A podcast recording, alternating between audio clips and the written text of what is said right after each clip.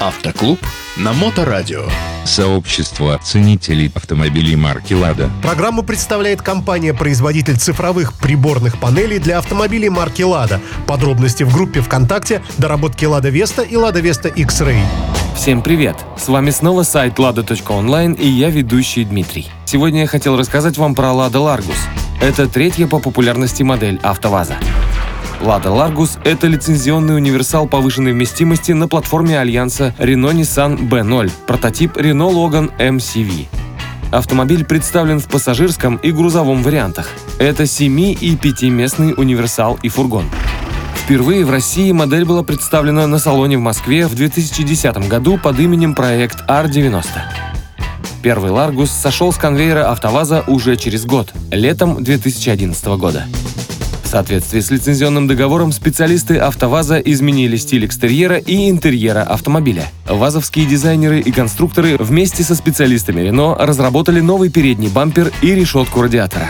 Благодаря этим минимальным изменениям внешнего облика автомобиля был создан новый гармоничный и солидный образ, в котором отражен фирменный стиль бренда «Лада».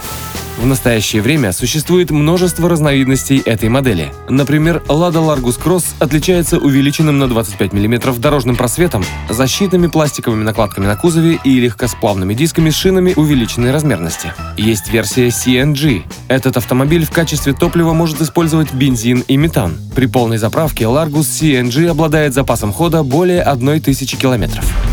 Также на базе Ларгуса выпускают коммерческие и специальные автомобили. Например, социальное такси, скорая помощь, рефрижератор, кинологический и другие.